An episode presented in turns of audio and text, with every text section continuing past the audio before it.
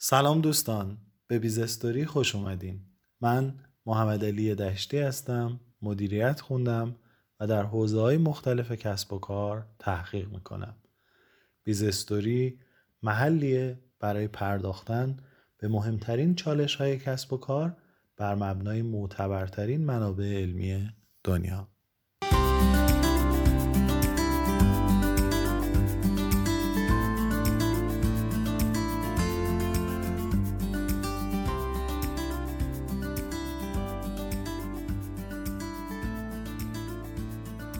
همونطوری که توی اپیزودهای قبلی گفتم Harvard Business Review یا HBR اسم یه نشریه معتبر بین‌المللیه که توسط Harvard Business Publishing منتشر میشه و مربوط به مدرسه کسب و کار هاروارد که امروزه یکی از معتبرترین business school های دنیاست. توی سری جذاب HBR Guide to ما توی این اپیزود می‌پردازیم به بخش دوم از کتاب راهنمایی برای تفکر به شیوه استراتژیک. عنوان این بخش هست فهم استراتژی سازمان. این بخش سه تا فصل داره و توسط نویسندگان مختلفی نوشته شده و در سال 2019 میلادی به چاپ رسیده. امیدوارم که از این اپیزود لذت ببرید.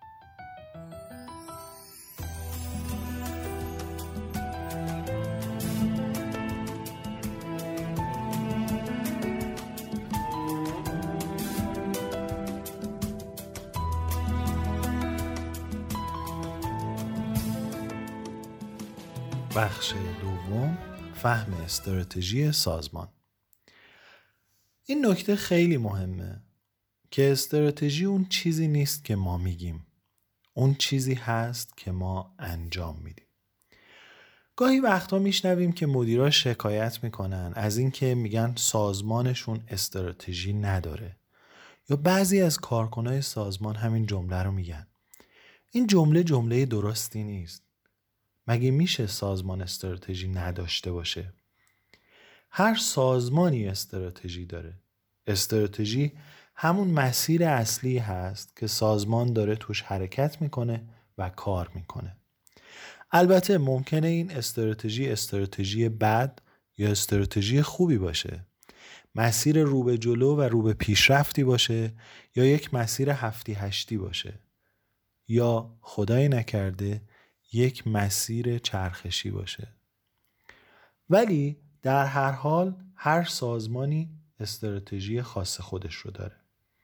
چون هر سازمان توی یک مسیر مشخص حرکت می‌کنه یک فضای رقابتی خاص خودش رو داره مجموعه ای از توانمندی ها رو داره و یک سری نظام های مدیریتی. پس وقتی یه آدمی شکایت می‌کنه و میگه که ما استراتژی نداریم یا به این دلیله که درک و فهم درستی از استراتژی نداره؟ یا استراتژی سازمانش رو خوب نفهمیده؟ یا منظورش اینه که احتمالا ما استراتژی خوبی نداریم؟ ولی خیلی جالبه. اگر ده تا کیس داشته باشیم احتمالا نه تا از اونها بیانیه استراتژی یا معموریتشون چیزی شبیه به اینه. ما می‌خواهیم در دنیا در صنعت خود بهترین باشیم در نوآوری پیشرو بوده تا برای مشتریان خود ارزش آفرینی کنیم. ولی واقعا نمیشه گفت که این نه تا کیس استراتژی یکسانی دارن چون دارن توی مسیرهای مختلفی حرکت می‌کنن. پس باید گفت که استراتژی مسیری هست که سازمان داره توش گام برمیداره. نه اون شعارهایی که مدیران و رؤسای سازمان مطرح می‌کنن ولی خب اگر بخوایم نسبت به این مسیر کلی یا همین استراتژی سازمان یک تصویر دقیق تری داشته باشیم چه کارهایی می‌تونیم انجام بدیم اولین کاری که می‌تونیم انجام بدیم اینه که اسناد استراتژیک مربوط به تیم ها، بخش ها و سازمان ها رو مرور بکنیم.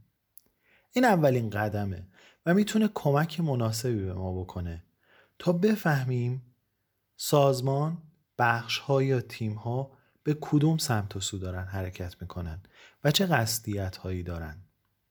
البته همین جا موندن کافی نیست بلکه به قول معروف میشه یه listening tour رو هم اجرا کرد و مکالمه هایی رو با افراد کلیدی سازمان شکل داد تا به کمک حرف های اونها resolution بهتری از این تصویر ارائه کرد.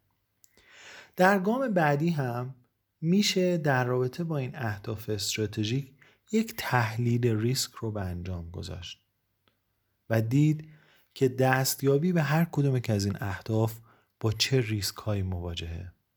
چجوری میشه اونها رو مدیریت کرد و یا چطور میشه احتمال وقوع بعضی از اونها رو کاهش داد. این کارها به ما کمک می‌کنه تا فهم بهتری داشته باشیم نسبت به استراتژی سازمان.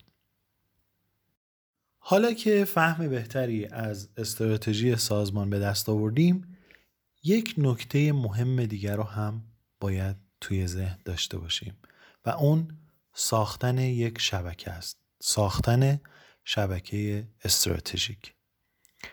همه ما امروز از اهمیت شبکه ها در حوزه های مختلف مطلعیم. اما باید این رو هم به خاطر داشته باشیم که برای تبدیل شدن به یک مدیر یا رهبر موفق لازمه که حداقل سه تا شبکه رو بسازیم. شبکه عملیاتی، شبکه توسعه‌ای و شبکه استراتژیک. شبکه عملیاتی شبکه از آدما هستش که آدم کارای روزمره رو با اونها پیش می‌بره. آدمایی که ممکنه داخل سازمان یا توی واحدهای دیگه باشن یا حتی بیرون از سازمان. انجام کارهای روزمره عملا به وجود این شبکه وابسته است. ممکنه این آدما مستقیما توی تیم ما نباشن ولی باید در نظر داشت که موفقیت کاری ما به کارای این آدما توی این شبکه وابسته است. ولی شبکه دوم شبکه توسعهیه شبکه توسعه یعنی شبکه از آدم ها که شما به اونها اعتماد دارین. باهاشون حس همدلی دارین. به حرفاشون اهمیت میدین. آدمای این شبکه به شما کمک می‌کنن تا رشد کنین و به یک مدیر یا رهبر تبدیل بشین. ولی یه نکته مهم رو به خاطر داشته باشید. این دوتا شبکه یعنی شبکه عملیاتی و شبکه توسعه‌ای معمولا به شکل طبیعی شکل می‌گیرن. هر مدیر یا هر کارمند توی هر سازمان یا اداره ای طبیعتا اطراف خودش این دوتا شبکه رو شکل میده. یا همونطوری که گفتم به طور طبیعی می‌بینه که این دوتا شبکه کنار اون به وجود اومدن. ولی شبکه سوم شبکه استراتژیک شماست. خیلی از مدیران این شبکه رو شکل نمیدن. و نکته مهم اینه که این شبکه به صورت طبیعی هم شکل نمی‌گیره. باید اون رو به وجود آورد. این شبکه مربوط فرداست و از آدمهایی تشکیل میشه که بتونن دو تا کار حیاتی رو انجام بدن.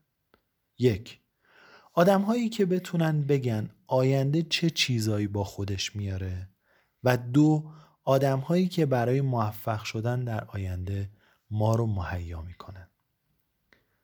شبکه استراتژیک مثل پایگاه های مرزی و رصدخونه های اصلی ماست. پس اگر می‌خوایم به یک آدم استراتژیک در سازمان تبدیل بشیم لازمه که حتما شبکه استراتژیک خودمون رو با این دو گروه از آدم ها تشکیل بدیم. امیدوارم در اپیزودهای بعدی هم همراه ما باشید.